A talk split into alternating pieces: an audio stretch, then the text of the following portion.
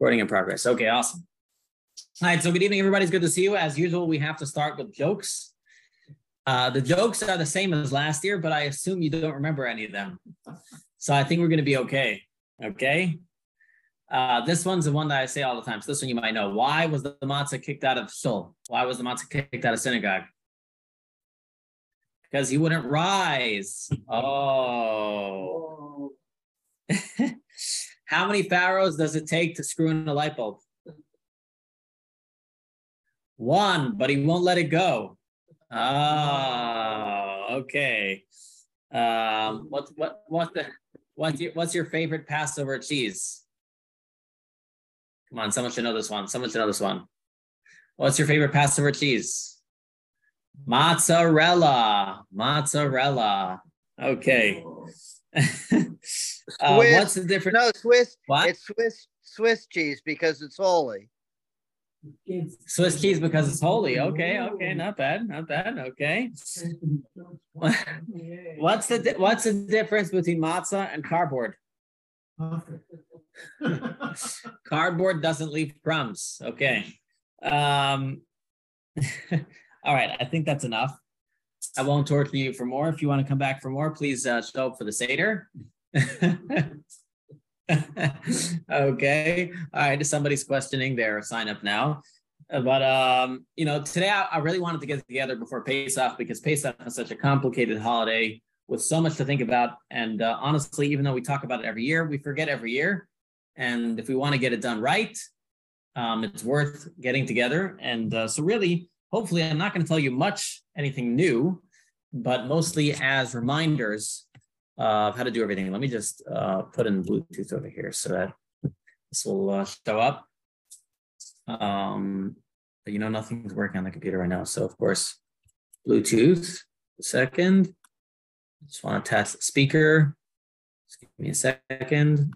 Attach Bluetooth. And we're going to connect.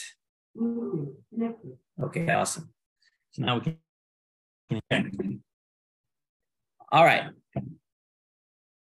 Um, just make sure the head microphone is selected as. All right. So the first question is, what is Pesach all about? Now, interestingly enough, of course, in the Torah, the holiday is not called Pesach. The holiday is called. Anybody knows what it's called? It's not called Pesach. It is called Chag HaMatzah. It's the holiday of matzah because of the main feature mitzvah of Pesach, which is the matzah. Why is it called Pesach over matzah? Is a, uh, question for another time, which we will be passing over today. Okay, so um, Pesach has a couple of mitzvahs involved in it. There are a number of commandments. Torah 630 commandments. Passover has a number of commandments that show up within Pesach. And uh, what's number one? Well, I'm not going to go necessarily in the order, but um, you know, I can I can pull it up and show it to you. But uh, really, a lot of things that we do in Judaism have a lot of multiple commandments in them. For example, uh, Rosh Hashanah. Rosh Hashanah has its own mitzvah, plus it has the mitzvah of um, blowing the shofar. Two separate mitzvahs. Um, so every holiday can have multiple mitzvahs related to it, and so Passover is no exception. So let us take a look over here. Uh, let open this. Okay, of course, it's got to download. Okay. Um, let me close this. Oh, there. Okay, I'm just opening and sharing on the Zoom. Sorry, everybody, I'm rusty over here. Uh, let's see. Oh, this is what I wanted. Okay. That's what I wanted. Uh, am I duplicating the screens over here? I think I am. Okay, let's share. Just one second. It's opening. No, it's the wrong one. All right, forget about it. I'm gonna skip that. Um, Pesach has multiple mitzvahs. The first one, of course, is getting rid of chametz. So a lot of people get caught up in the fact that we have to eat matzah, but the first mitzvah is actually not eating chametz. Okay, we are not to eat chametz. What exactly is chametz? Chametz is anything that is leavened, anything that has risen. So it's not necessarily true anything that is yeast, but anything that has risen. which is why matzah is cooked very, very quickly. Today we go with 18 minutes. Technically, there is a possibility that one can create a dough that will rise in less than 18 minutes. For example, you throw yeast in it, but even without yeast, huh? Yeah, there's a there's a question actually in the commentaries. If you cook a matzah with juices, not water, will it rise quicker? Question in Jewish law. So uh, again, it's all about whether it's risen. It's not about 18 minutes, not 18 minutes. Most matzah bakeries, by the way, go 17 minutes just to make sure uh, to stay away from the 18 minutes. But um, technically, it's about rising. It's not about the 18 minutes. Um, so again, we have to stay away from all, all leavened items. What's unique about Pesach, and which I think is why um, Jewish uh, practice around Passover has become so big, right? Because a lot of people don't keep kosher all year will make sure to not eat uh, Passover, will make sure not to eat any leavened items on Pesach. Um, for example, when we were in Israel, we had our tour guide who spoke about, you know, growing up how they would eat uh, cheeseburgers on matzah on Pesach, right? So the cheeseburger wasn't a problem, but as long as they were eating matzah, right, it was okay. So in other words, they were going to keep the Passover, not the kosher, and it's very common because kosher on Passover is actually more strict. Um, to put it simply, non-kosher food you are allowed to own. Okay, non-kosher food you are allowed to own. You're not allowed to eat it, of course, but you are allowed to own it, aside from uh, mixtures of milk and meat. Leavened breads or any of the like on Passover, not only we're not allowed to eat it, we are not allowed to own it. And so that's what's unique about Passover. And that is what creates the whole craze of Passover. That's what makes us all mashuga about Passover, because we're not only trying not to eat it, we are trying to get rid of it, the search and destroy mission. Uh, just as an aside, the mitzvah of not eating um, leavened items applies actually from midday on Passover, on the eve of Passover. So this year being Wednesday, already midday, the Jewish midday, which we're going to get into, already you cannot eat anything on Pesach. Um, on top of that, if Jews are not OCD enough, God says you can't eat any any uh, leavened bread and you can't own any leavened bread on Passover. If that's not OCD enough, uh, the Arizal, the great Kabbalist who lived in Safed, which uh, for those who came to Safed at least saw a synagogue, the Arizal said that someone who is careful from eating a small amount of chametz on Passover is guaranteed not to sin throughout the entire year. So again, if you avoid uh, any amount of chametz on Passover, eating it, then you will avoid having any sins throughout the rest of the year. Now, that's the Kabbalistic side. Even in Jewish law, we need to stay away even from a small amount of chametz leavened bread. Why? So again, we said one reason was you can't own it. Another issue is something called bitul nullification.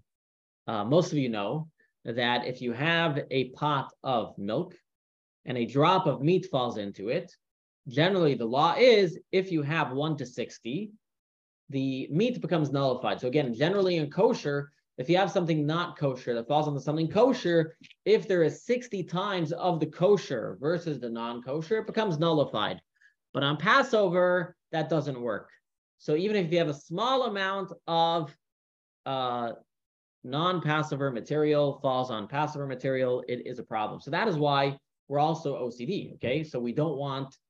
Uh, so let's say, for example, I have over there hamantashen. I don't want them getting anywhere near the matzah because a small dust of uh, hamantash on your matzah uh, can be a problem on Pesach, right?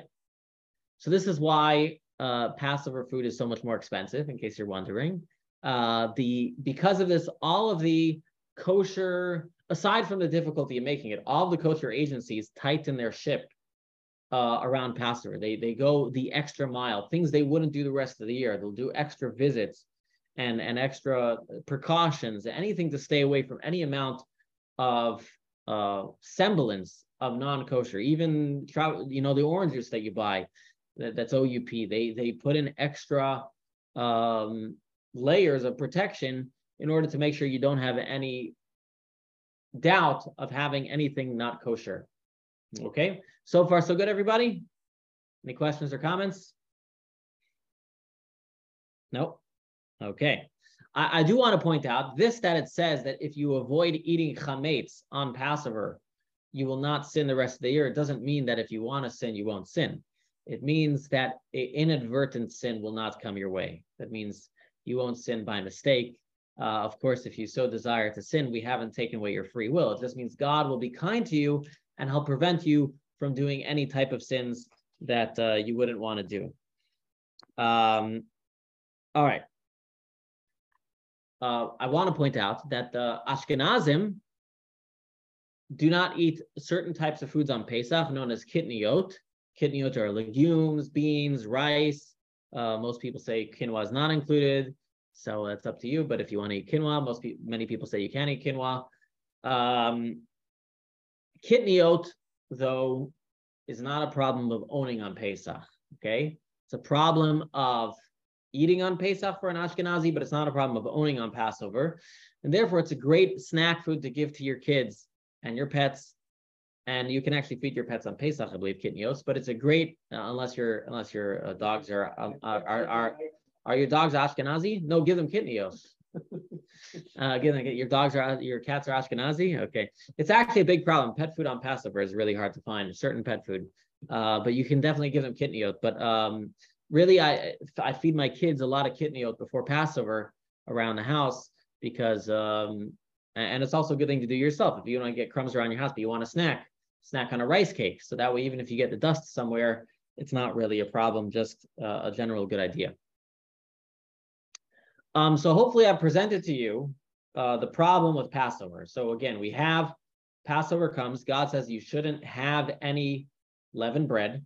Not only you shouldn't have any leavened bread, you shouldn't uh, own it, and on top of that, you also cannot see it, which means if you uh, sold it, nevertheless, you shouldn't see it. It shouldn't be, you know, you should cover it. So that's one of the other things we do for Passover, right? In addition to cleaning our house and trying to get rid of all of the chametz, all of the leavened items that might be around the house. And if you have kids or pets, or uh, you're a nosher like I am, uh, that could be in many, many different places around your house. Your chametz can be in a lot of places, uh, which we'll, we'll, we'll get to some ideas soon. Um, so in addition to cleaning your house, you will also try to sell your chametz. Now, lucky for you, I have a buyer, Tony. For those who know Tony, Tony's going to buy our chametz. And uh, you can fill out a form online on our website to empower me to sell your chametz for you. And then you put away all the chametz that you like. You put it in specific places in your house and you hide it. Uh, uh, Don, are you, are you having chametz over there? Make sure you finish it before Pesach, okay? Um, I can't hear you, but yeah, make sure you make sure you put it away. Make sure you finish. Oh, he's working on finishing the chametz, right? Yeah, make sure you finish all your chametz before pay. Oh, that's matzah. Oh, he's eating matzah already. He's getting in the mood. Um, just so you know, there's a there's a, there's different customs about when you stop eating matzah before Pesach. At the very least, though, at the very least, you shouldn't eat it the day of Pesach. So on Wednesday, Wednesday day, you shouldn't eat any matzah. Okay. But and by the way, the other thing is not, not all matzah is kosher for Passover. So you might even even be eating non-kosher for Passover matzah. So you want to check the box. Um, and if you're eating non-kosher for Passover matzah, it's kosher for Passover.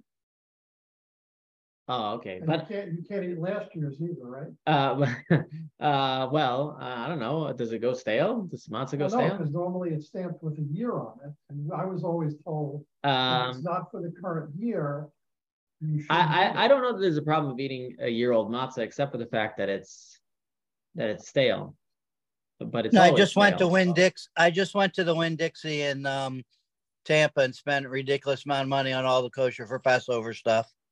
Oh wow, yeah, I was I was I was there too today on my way back from the prisons. I was today there.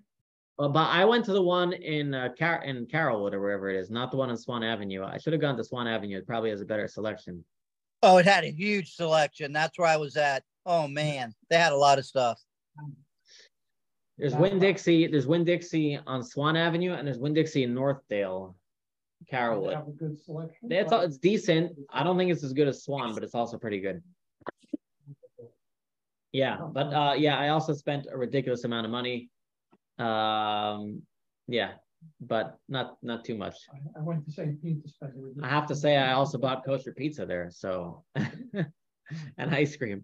I'm like, wow, I, I, you know, I don't get to see this food, anyways. Um, all right. So in addition to try, uh, so by the way, so, so as far as the matzah goes, by the way, if it's not kosher for Passover, of course you can eat it. If it is kosher for Passover, some people don't eat it from 30 days before Passover.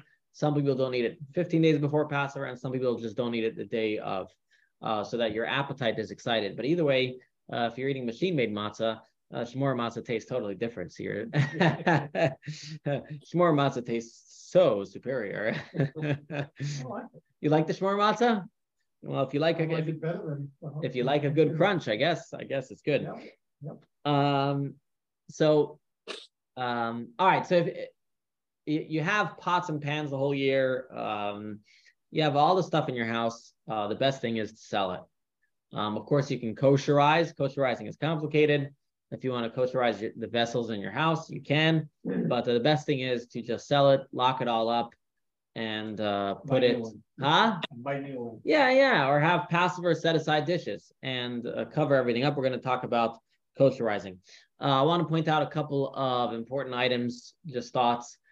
Um, since owning uh, chametz on Passover is a problem, be careful about ordering things for shipment. A lot of people also have like Amazon subscribe and save. Make sure you don't have an item that's going to arrive to you on Passover. Uh, so again, since owning is a problem, if something even comes to you on Passover, uh, it's a big problem. I remember my brother told me that someone uh, came to his Passover Seder and gifted him a very expensive bottle of whiskey. And uh, he, unfortunately, he had to pour it down the sink because that's what you have to do. You know, if if, if ownership of chametz comes into your possession on Passover, nobody is allowed to benefit from it. So that's why it's so important to get the sale done. Yeah, yeah, it was a real shame, real, real shame. You can't, yeah, you can't even gift it to your cleaner. You gotta, you gotta pour it out because gifting it to your cleaner means your cleaner is now happy and excited, and uh, you're not allowed to. That's a benefit to you, right? So you you have to make sure that nobody uses it. Um, talking about uh, owning is some people have a lot of different creams around their house. Uh, Some people have like oat based stuffed. Uh, just be careful, you know, stuff that are like oat based. I know they have these oat based washes and soap washes and face washes. I don't know what. Uh, make sure, of course, to add those to your sale. Um, I'm I'm kind of uh, jumping around all over the place, but that's that's kind of what Pesach is. Um, it's it's it's a holiday of uh, being disheveled, I think. Okay, so now that we've understood that you don't want to own any chametz, and you're gonna do a couple things to get rid of your chametz, your leavened items. Number one is you're gonna eat some of it. Number two is you're gonna put away some of it and sell it. Um, number three is you're gonna not buy it, right? The next thing you want you need to do is something called the bitul. This is something a lot of people miss. They don't realize it's an important part, but there's something called the bitul, the nullification of chametz. Nullification means any chametz that you did not sell because you don't know about it. Maybe it's a Cheerio stuck under your bed. Any chametz that also don't forget the sale of chametz is a more modern invention. So uh, the bitul null, nullifying came way before we used to sell our chametz. Uh, so any chametz that that you may own, you are going to nullify it, meaning you are nullifying your ownership over it. So if for some reason something slips your uh, purview, you will not be owning it on Pesach. It's called the bitul. It is done twice. Once on the eve before Passover, and once on the day of Passover. And so we nullify it in both instances. Okay, so make sure to get that done.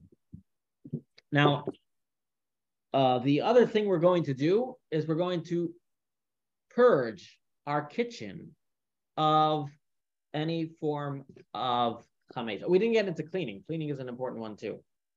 Uh, before we get to koshering, let's talk a little bit about cleaning. Who here likes cleaning for Pesach? Anybody? No?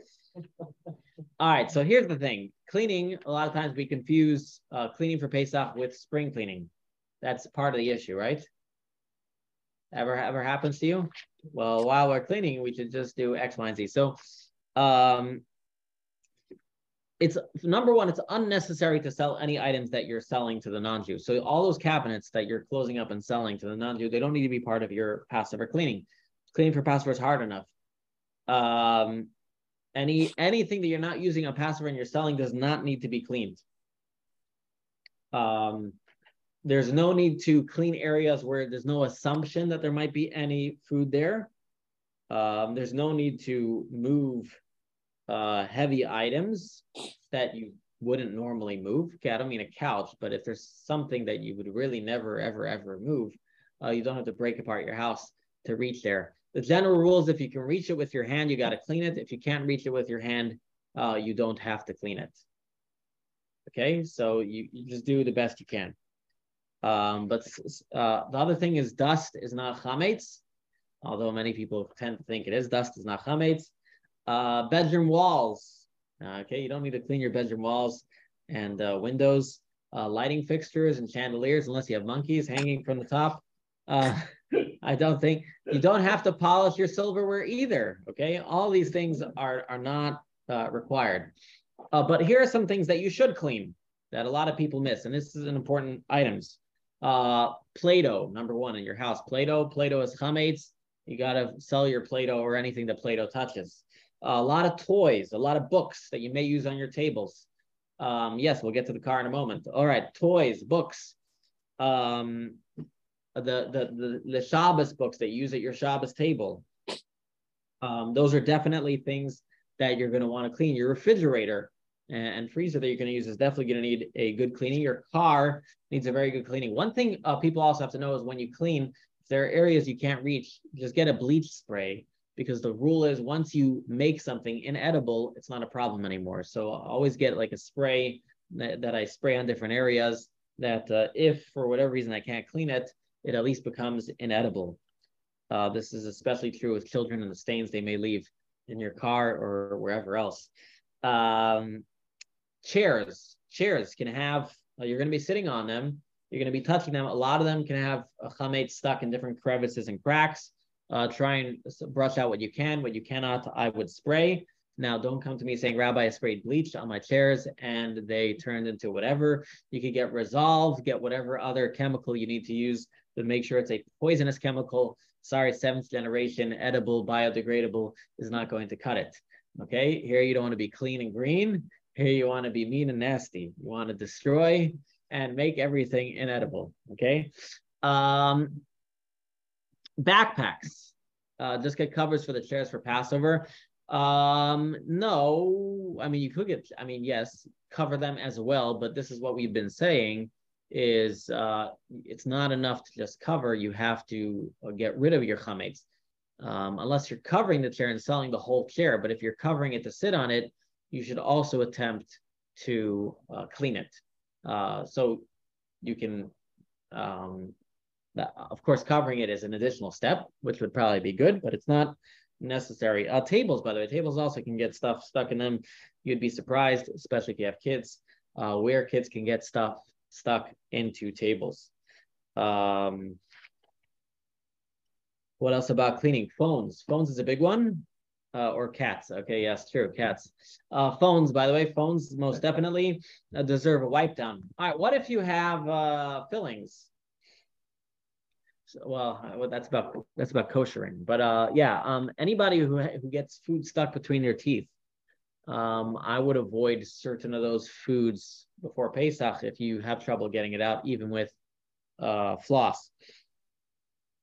Um, cosmetics, soaps, shampoos, aside from anything that is clearly um, not kosher Passover, generally the oat stuff, um, you can leave it out. Some people will not put anything in their mouth or near their mouth unless it is cleared to be kosher for Passover. Uh, that being said, most major brands of toothpaste are cleared. If somebody wants has a question about a specific brand of toothpaste or a mouthwash, I have a list. There are lists you can buy, you can download. Uh, there's a Star K app. You can pay for their premium version, or there's a Blumenkrantz, um, or you can go online and find Kosher for Passover toothpaste by Adawi. But uh, regardless, most major brands are kosher for Passover, although I do suggest, of course, you should buy a new toothbrush. So make sure you order new toothbrushes, and I would use a new tube of toothpaste, regardless. So again, most toothpaste are going to be fine.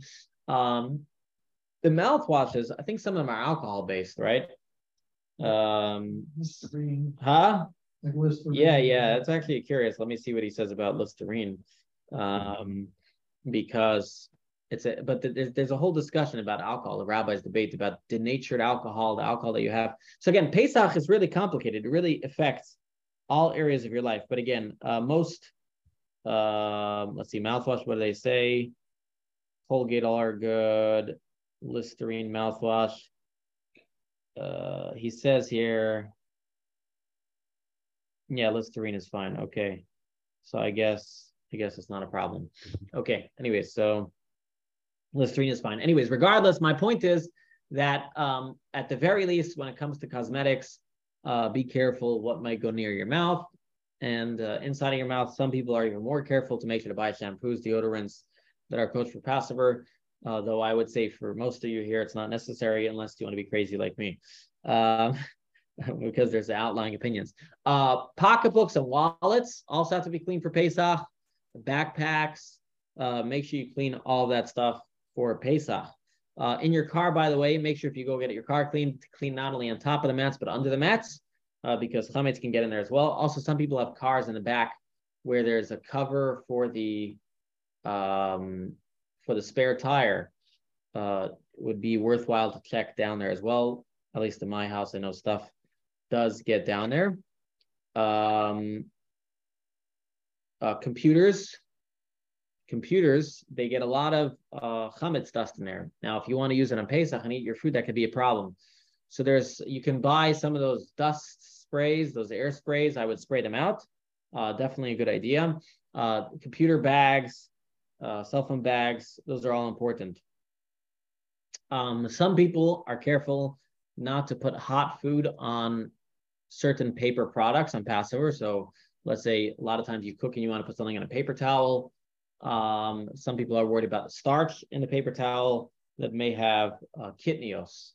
So you want to be careful about paper. There are some, uh, or if you use paper plates, there are some paper plates that have OU on them. Um, but uh, some people are worried about paper. It's just um, see if I have a list of everybody says about paper.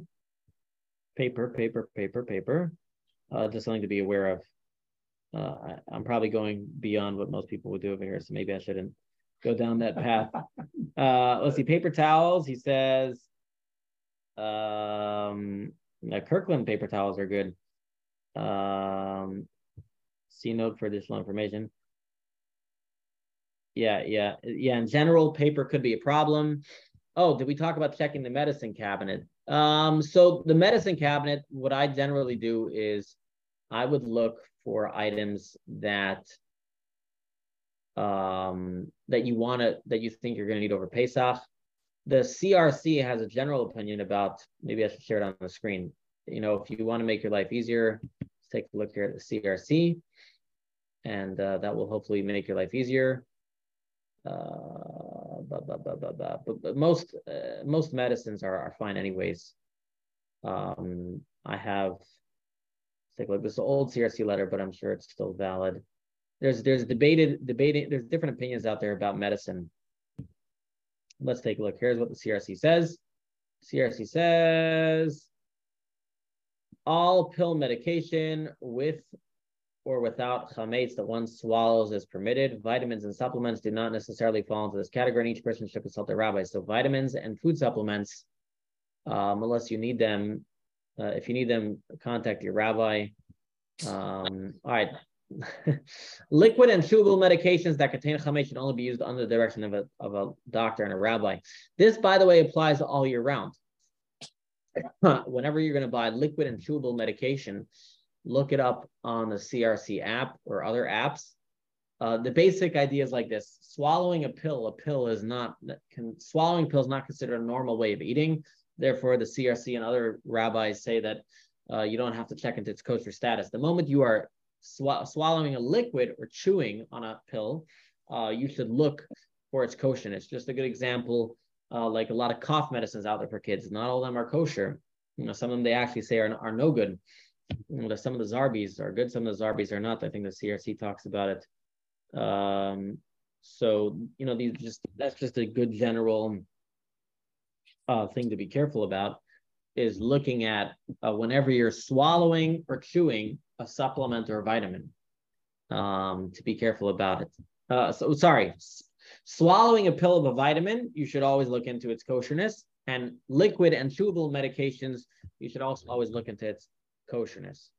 Um, he mentions there if you if it's kitnios, it's not a problem. Okay, then he talks about all varieties of blush, body soap are all uh, okay. Of course, like I said, you want to avoid any type of um, any type of oat. Okay. Um, so all this is the prep for Passover. Let's just get in. Uh, uh, let's get into a little bit about timing. So we've already. Hopefully, you're all prepared for Pesach. Hopefully, you're all close to preparing. In other words, you're you're you're putting away all your stuff.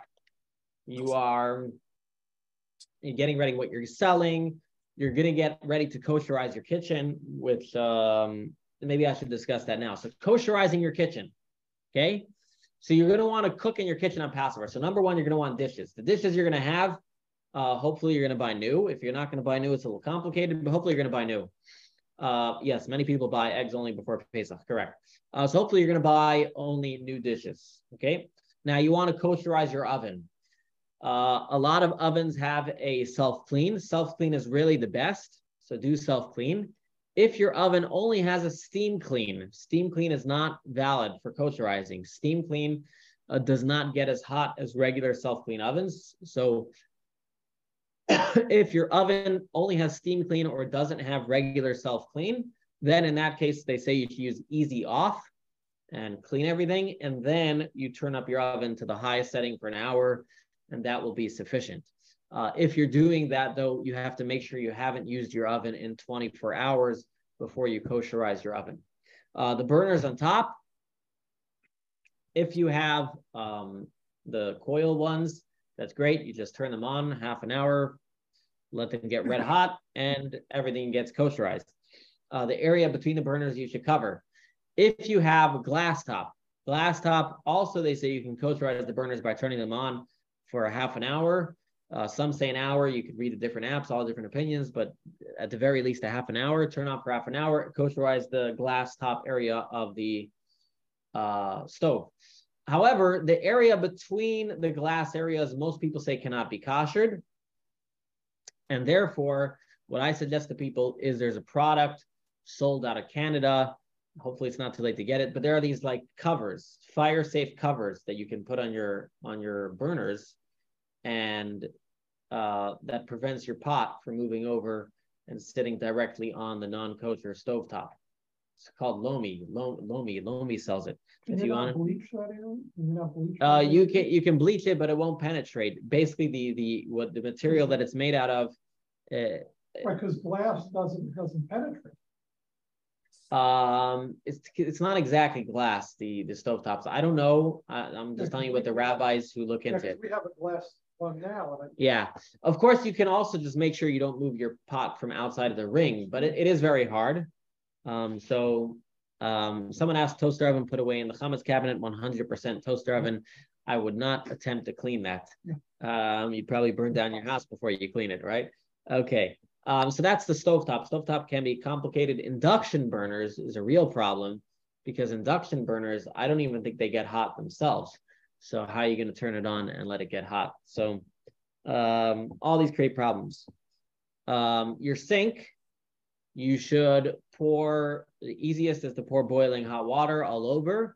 Uh, the way you do it is you first take a pot, whichever pot is going to kosherize, you let that pot boil over, and then you take that pot and refill it and boil it and pour hot water all over the different areas. And then many people are accustomed after you use the pot to kosherize all your areas, you uh, reboil it again. Um, be that as it may, you want to pour the hot water also all over your counters, or you can cover them. Some people both cover and pour hot water over them. So again, just to back up in case I confused you, the counter, so the sink you, you're going to want to kosherize for sure. You're going to want to pour hot water in it because you're going to want to use it. And, and don't forget to pour over the knobs and then the top and everything and pull out the hose Some people even have a custom turn on hot water when they're doing it, so it's really hot on the inside and the out. But the counters, you can either choose to cover it, or you can choose to kosher it, or you can choose to do both. Of course, Chabad does both, but uh, you can feel free to do one or the other. If you do opt to cover, though, and not kosher, you're going to have to make sure to cover it very well. Okay. When you kosherize a counter, pouring hot water, remember to uh, clean your counters very well, nothing stuck on it. And you cannot put anything hot on that counter for 24 hours. Nothing hot on the counter for 24 hours. When you kosherize, nothing hot on there for 24 hours. Um, Dishwasher. Dishwashers, I would just not deal with it. You want if you want to, uh, dishwashers. So if they have plastic racks, the plastic racks, I think most say would you, you wouldn't kosher. Uh, but if you don't have plastic racks, it's metal inside, and you want a kosher, some say you can turn on the to put the boiler a little higher than usual and let it run really really hot cycle. So you can't function the dishwasher. Uh, generally, I I would avoid. I would I would uh, advise against it. Yes. Um, uh, just eat on plastic. Okay. um, well, the, the, beginning of Passover is a three-day Yom Tov, anyways, and you got to wash the dishes without without the dishwasher. So it's a lot of fun. It's a lot of fun this year. Three-day Yom Tov. Okay. Um, so I think we covered the kitchen and, and kosherizing the kitchen. Uh, refrigerator, freezer. Some people also cover some of the shelves if you want to line the shelves, but I'm assuming that nobody on this call is planning on lining their shelves, so I'm going to leave it at that. Tablecloths. Uh, don't start your tablecloths. Um, technically, any tablecloth can be kosher for Passover. Um, once you put it through the washing machine, kind of kosherizes it. Though, uh, it'd be nice to get a kosher for Passover tablecloth. Um, oh, I'll talk about kosherizing. I was going to talk about your teeth if you have fillings, fillings are a foreign substance in your mouth. Huh? Therefore, therefore, many people uh, have a custom of avoiding hot foods 24 hours before uh, you cannot eat chametz. So again, avoiding hot foods 24 hours before you eat chametz if you have any fillings in your mouth, because the theory is uh, that the fillings have uh, will have absorbed um, uh, hot food. And we know after 24 hours, things become less of a problem. So the best is to not have any hot foods in your mouth 24 hours before the final time of eating chametz. Some people even uh, put boiling hot water in their mouth, but that's another story for another time. And uh, the guy who did it is is trying to tell us about it. No, I'm kidding. Okay. Uh, okay. Um, let's get into time. I've said that five times. It's about time. Okay. Hopefully, you have a better idea of getting ready for Pesach, or at least you're reminded about time. Correct. So, um, Tuesday night, Tuesday night, there's a mitzvah by the sages to search for the chametz. The sages made it a mitzvah to search for the chametz. This year, that will be at 8:15 p.m. Right?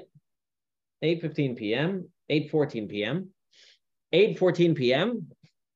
After 8.14 p.m., we are supposed to search our house for all chametz, and there's even a blessing made on it. Now, there's a lot of customs that go along with it. Uh, custom is to use a candle, a single uh, wick candle, not a Havdalah candle, and to use a feather, and to use a wooden spoon, and a, a brown paper bag to collect what you find put all whatever you find in the brown paper bag and you're going to burn it the next day. Um, this is a very important mitzvah. You have to understand it's a mitzvah by the sages of burning the chametz. Mystically, it means we are searching for our ego. We're trying to get rid of our ego. They tell the story of the Alter Rebbe, the first Chabad Rebbe, that the night before Pesach, he searched for the chametz in a one-room apartment the entire night. Obviously, there wasn't a lot to search for physically, but spiritually, he was getting rid of his ego. But we have to remember, Passover has a strong spiritual component to it, and uh, therefore, the night before Pesach, we want to search for the chametz both without and within. And we use a bag, brown bag, a, a, a wooden spoon, a feather, and a candle. And I also would say use a flashlight. Don't take the candle under your bed and don't light your beard on fire, as uh, people have been known to do. Um, many people have accustomed Kabbalistically to put 10 pieces of bread around the house. If you are going to follow that custom, a couple important reminders. Number one, don't lose them. If you lose track of them, you are going to be in big trouble because you are going to have to spend all night searching for it. Okay. So if you have your kids putting it out, have your spouse walk around with your kid and write down all the locations, or nowadays you have phones, take pictures of where they are. Okay. Uh, number two, the bread that you put out should be wrapped. Okay. So I typically wrap them in paper. If you wrap them in foil and you bring them to burn your chametz the next day, they don't burn very well. Uh, that happened to you last year. You couldn't find the last one. Yeah, that's that's a bad bad story. Um, so again, wrap them in paper. Every year, people come here with the ten pieces of bread that they uh, that they wrapped in foil, and I'm like, you know, this is never going to go anywhere. All right. Um, so again, comes nightfall, eight fourteen. You search for the chametz after you find everything, you put it in a bag, you hide the bag that you're going to make the first bitul, you're going to make the first nullification. That bag you're going to put away for the next day when you're going to burn the chametz. Okay, so this is all Tuesday night. Now, what happens on Wednesday? Wednesday, there's a lot of things that we need to do on Wednesday. Okay. Um,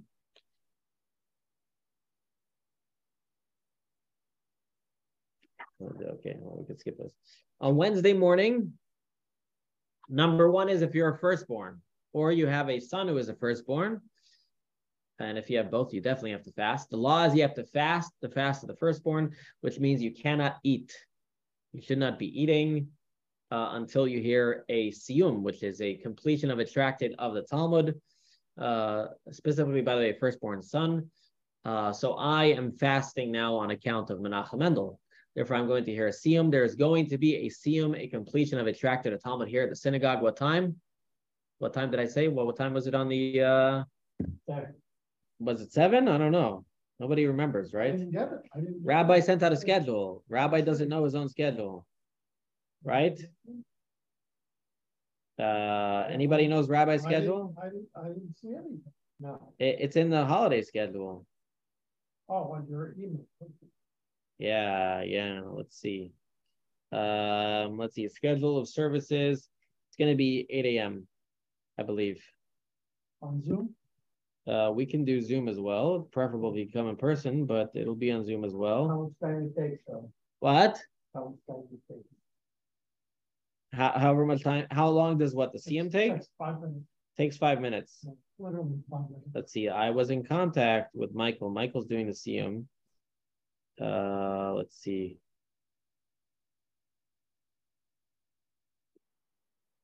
Uh, something like eight, eight or eight thirty. I'll have to tell you exactly if you need to hear it. Okay. Um, on, huh? And you're supposed to have some Messiah this evening, right? Yeah, yeah, yeah, yeah. You're supposed to eat afterwards. Right. Um, Messiah to eat. on on uh Wednesday morning, you have to stop eating chametz any 11 foods by 11:27. 11:27 a.m. No more eating. That is um that is two hours before the Jewish midday.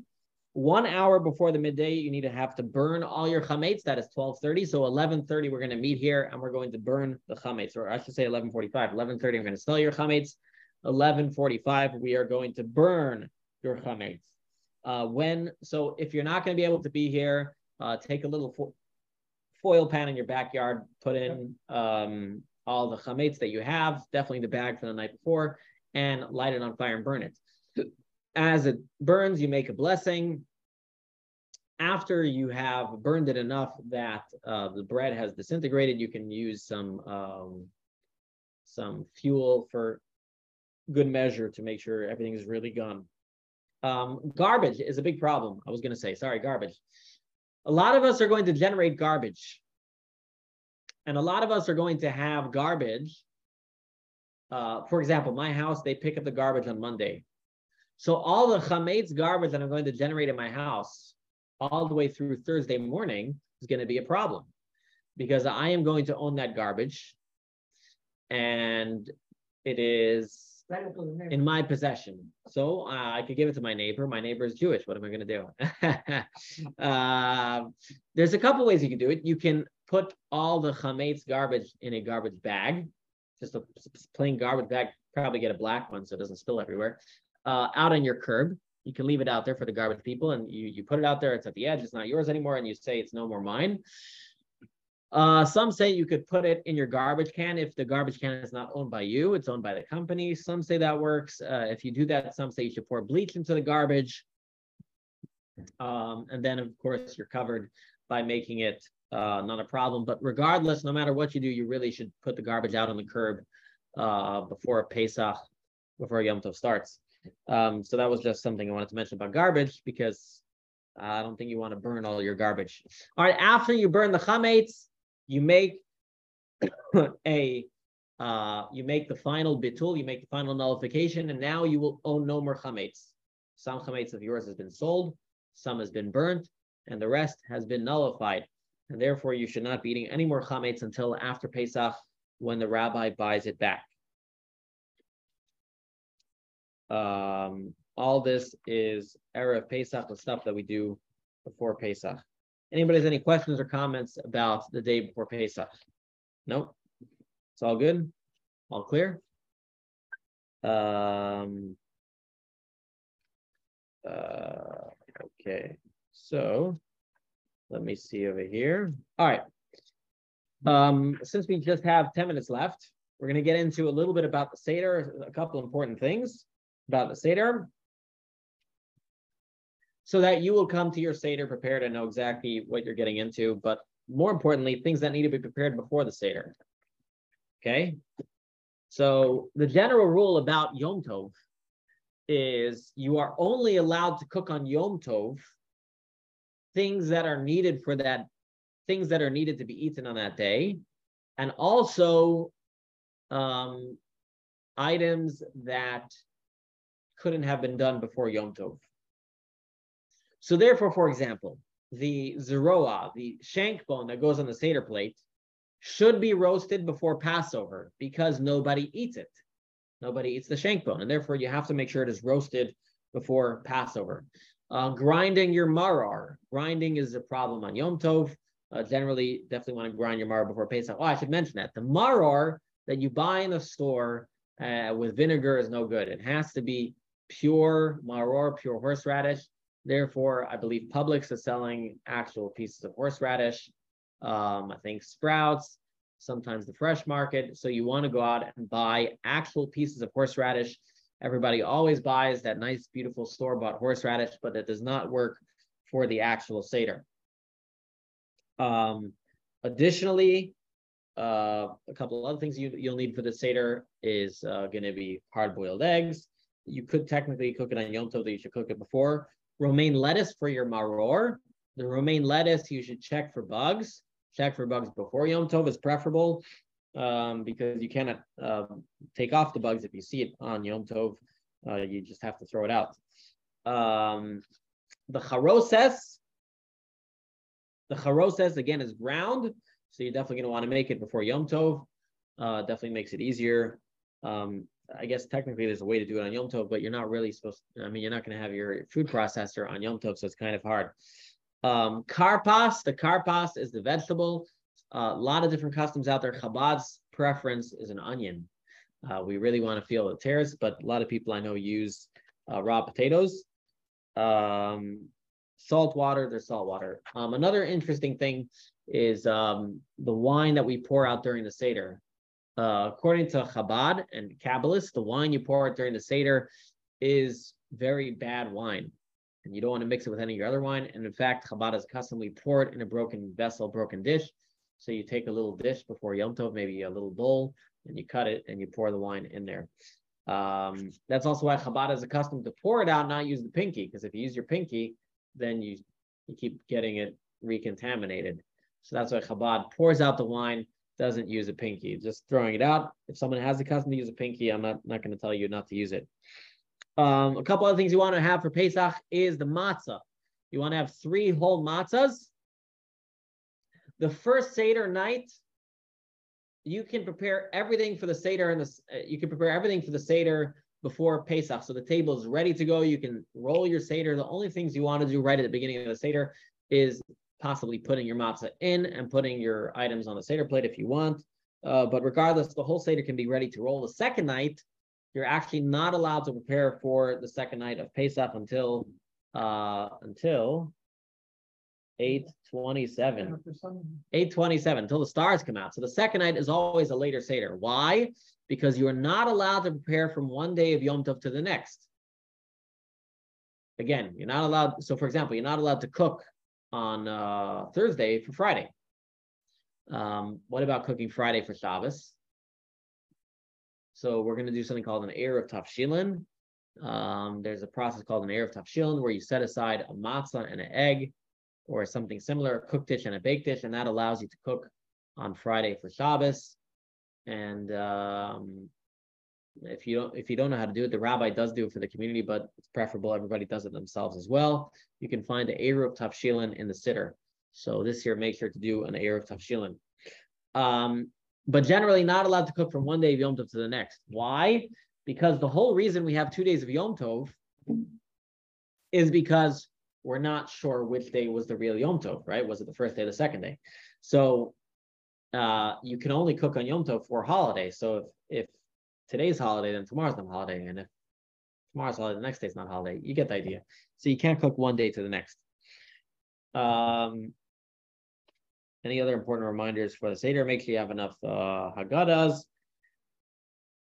Um, that's always important. If you don't, uh, Chabad has lots and lots of Haggadahs. Huh?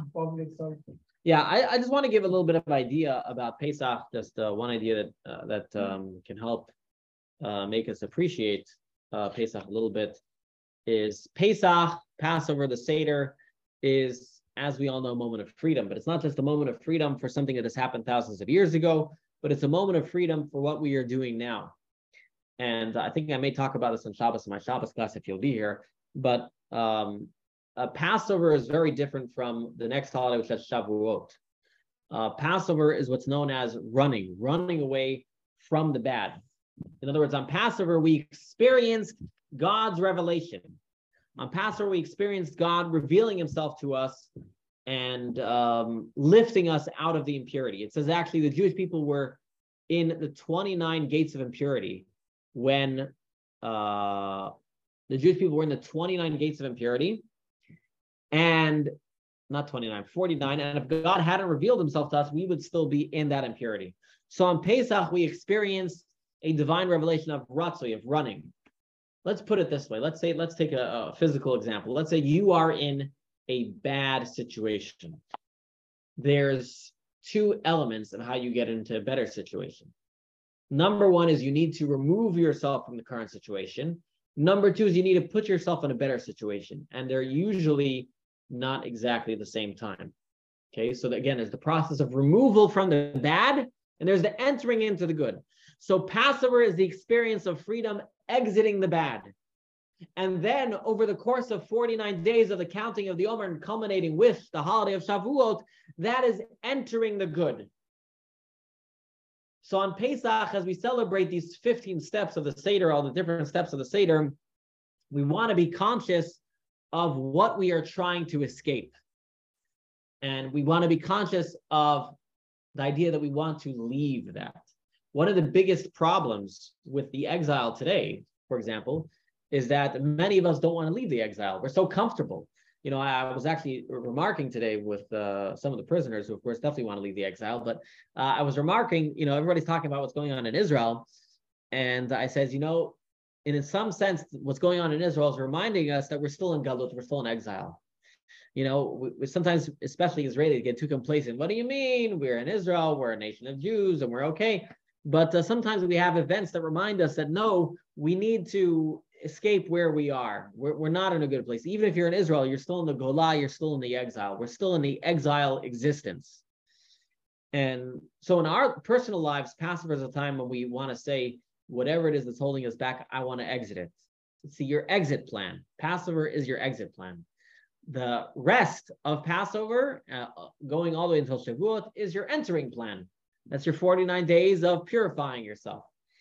Um, so always think about uh, how how Pesach is your exit plan. And this is a, this is actually a theme I'm going to talk about at the Seder because I think it's so important. But since you're all here, I'll, I'll, spill the beans to you as well. That is why the main matzahs we celebrate on Pesach, and I'm sorry you'll hear it twice. The main matzahs we celebrate on Pesach are actually broken matzahs. Right? The main matzah on Passover is the broken matzah. Right? On Passover, when we have the Seder plate, we have a top matzah, whole matzah, we have a bottom matzah, whole matzah, and the middle matzah is broken which is very strange. Judaism, we always do practices on whole items. When you fill up a cup for Kiddush, a rabbi always pours it over. Even his vodka, he pours it over, right? It's got to be full. Challah has to be complete whole loaves. Uh, the shofar cannot be cracked. Uh, your etrog cannot have any blemishes. Generally, when we do a mitzvah, we have to have a complete and whole item. Pesach, though, the main matzah is a broken matzah. Right? The middle matzah is in the beginning of the Seder Yachatz, we break it in half. One half is put away for the Afikoman, which is the last thing that we do in the Seder. And the other matzah is the first matzah we talk about in the Seder. We tell the whole story of the Magid over this broken piece of matzah. And one of the messages is, is that um, in order to uh, seek freedom, we have to realize that we're broken. In order to escape, we have to know there's something wrong. You know, people are perfect, are never going to escape anywhere because they're they're perfect. They're they're they're whole. They're complete. There's not, there's nowhere for them to go to. And so this is one of the messages of Pesach is uh, to remember and to remind ourselves that uh, yes, we are broken. Yes, we are not whole, but we can find freedom in our incompleteness. We can find freedom in who we are, what we are. We can accept it, and that's okay. I don't know about you, but I'm never going to be perfect. But nevertheless, I can still seek freedom and redemption uh, in uh, whatever stage we are in.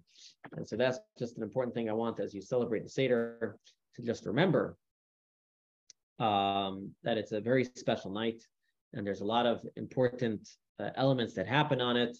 And uh, there are a lot of different ideas about Pesach. And, and honestly, there's so many great Haggadahs. And I highly suggest that uh, if you're going to be leading a Seder, to prepare and have ideas to share help everybody there experience a little bit of the uh, celebration of Pesach. So we have all these technical details. Let's not forget about the meaning. And uh, there's so many wonderful, wonderful insights about Pesach. I've been listening to some. Some of them are really deep. I, I don't. they're too much to share. But uh, there's really so many uh, beautiful ideas around Pesach, around each and every single word of the Haggadah, and uh, try and find meaning and purpose in your Passover Seder this year and uh, may we all experience a uh, wonderful, happy, and uh, special, special Pesach this year. That's not the end of my class, though. And that was my inter- in- interruption to give you a little bit of meaning. I just want to mention a couple more important things about the Passover Seder. that was just to give you a break from the technicalities. I'm just going to go really quick through the Seder, a couple important items you want to know about. Um, number one, all cups that you drink have to be full. Number two, all cups have to be drunk after nightfall. That is why it is so important not to start the Seder early. It's like taking a medication uh, when you're not sick, okay? Trying to take the uh, items of the Seder when it's not night is not fallen, it's not effective, okay? Number three, you want to lean when you drink the wine. You want to lean when you eat the matzah, except for the matzah with the mar, or actually matzah with the mar. You also lean except for the mar. Everything else you lean if you don't lean, uh, you got to do it again. So definitely try and lean. Important, always fill up your cup full. Tells people every year, fill up your cup full, even if you're not going to finish it. Uh, but at least drink, you know, 3.3 ounces, but always fill up your cup to the top in order to fill the obligation. As far as the matzah goes, everybody should be eating uh, at least a third to a half of a shmor matzah on the Seder night. Um, there are weights that, that go along with it, but at least a third or a half of uh, to a half, depending on the size of your matzah. I think the matzahs we have a third should be okay. Uh, of shmor matzah at the very least. That's one of the main mitzvahs of Pesach. Um, when we wash our hands uh, the first time, make sure you do not uh, make a blessing. Of course, you all know that. Uh, why are we washing our hands? Because actually, most people don't know. It's actually a, a, a law that whenever you eat wet vegetables, you're supposed to wash your hands. Okay, Jewish law. We're supposed to wash our hands whenever we eat wet vegetables. Um, when we tell the story of uh, uh, the Magid, it gets very long. There are, though, a couple important sections of the Magid you want to do. Make sure everybody says them. The Mah Nishtana, uh, the uh, Avadim Hayinu, Ilotianu, Dayenu, um, Pesach Matzamar. So make sure people say it. Try and make it engaging. Trying to have uh, English, of course. And uh, there's actually no problem in saying the Haggadah in English at all. Um, the that was actually, by the way, one of the reasons I was reading this here. Why, according to some, you don't make a blessing on saying the Haggadah because the Haggadah technically can be said in any language. Anyways, Chabad does not put matzah ball on a soup. Uh, Chabad does not mix uh, matzah with any water, so that is why we don't put matzah balls. Um, okay. Uh, when it gets to uh, motzi matzah, there's a whole thing how you hold the matzah. Regardless, again, eat the matzah leaning. There's the korech sandwich. Uh, what else do I want to say? Um, after you eat the afikomen, do not um, uh, do not eat anything else. There's two cups after that. I think that's really everything I wanted to say. Oh yes, on the first night of Pesach, uh, you only say the first paragraph of the Shema. You don't need to say anything else when you go to sleep. I think really I've covered everything. Uh, your cup for your kiddush has to be at least 3.3 ounces. Uh, for those of you who are worried about filling up your cups, uh, definitely go out and buy smaller cups now. Uh, don't give everybody a big cup for their wine. You can buy even plastic cups, five ounce cups. There are places online you can buy nice looking silver cups, but make sure to give everybody smaller types of cups. Maror, maror. A lot of people don't even have maror. Uh, the maror you can fulfill with eating romaine, but at the very least, you need about uh, 20 grams of romaine. It typically amounts to at least one big leaf, and maybe one big leaf and a little bit more than that. Um, I think I've taken up enough of your time. Uh, the first night of Pesach, make sure your Seder doesn't go past 132 a.m. or at least you eat your Afikomen before 132. I think you'll all be okay with that. Um, I think you'll be good with that. Okay, so uh, hopefully all of you have a wonderful, meaningful. Uh, oh, someone says if I cannot make it to the burning of Chametz at 11:30, I stop it earlier and drop it off. Uh, you can. You just have to hope somebody's here. Okay. Um, uh, hopefully everybody has a wonderful, happy kosher Pesach, and uh, you will elevate your experience. You will elevate your character, and uh, when you come back the first day of Pesach, you will be totally unrecognizable, and I will. You'll look completely different. There's actually a story of my grandfather sorry, my mother's grandfather, my great grandfather, uh, when he first enrolled in his Chabad yeshiva in Russia, the the the fifth Chabad Rebbe told his son that uh, he looks a little coarse. You know, he's very smart, but he looks a little coarse. He's not refined. Whatever that means, I don't know. Uh, he says, let's give him hard work. And so they made him work on all the hardest jobs for Pesach. And afterwards, the fifth Lubavitch Rebbe remarked to the sixth, the sixth Lubavitch Rebbe, who was then not a Rebbe, he told him, you see what the sweat of a mitzvah does. It purifies him, and we can now see on his face he looks very refined character. And so, for all of those of you who are working very hard in the mitzvah, know that working very hard for the mitzvah uh, refines us, makes us better people. And uh, as Rabbi Levi Yitzchak of Berditchev once said in Rosh Hashanah, he said, and I'll quote, he said, Father, if the angels which were created from the shofar blowing are weak, let the holy angels that were created from the hard work and toil of your people before Pesach, in which they scrubbed, smoothed, and koshered in your honor of Pesach, let those angels come and appease you. And uh, so let those angels stand for us in good stead and bring us a wonderful year ahead. Thank you so much. And anybody has any questions, you are welcome to ask them at this time. And I am going to, what, what? You want to ask the rabbi? You have asked the rabbi? I read it in. I What, what's, what's, oh, okay, you have no questions? Nobody has any questions?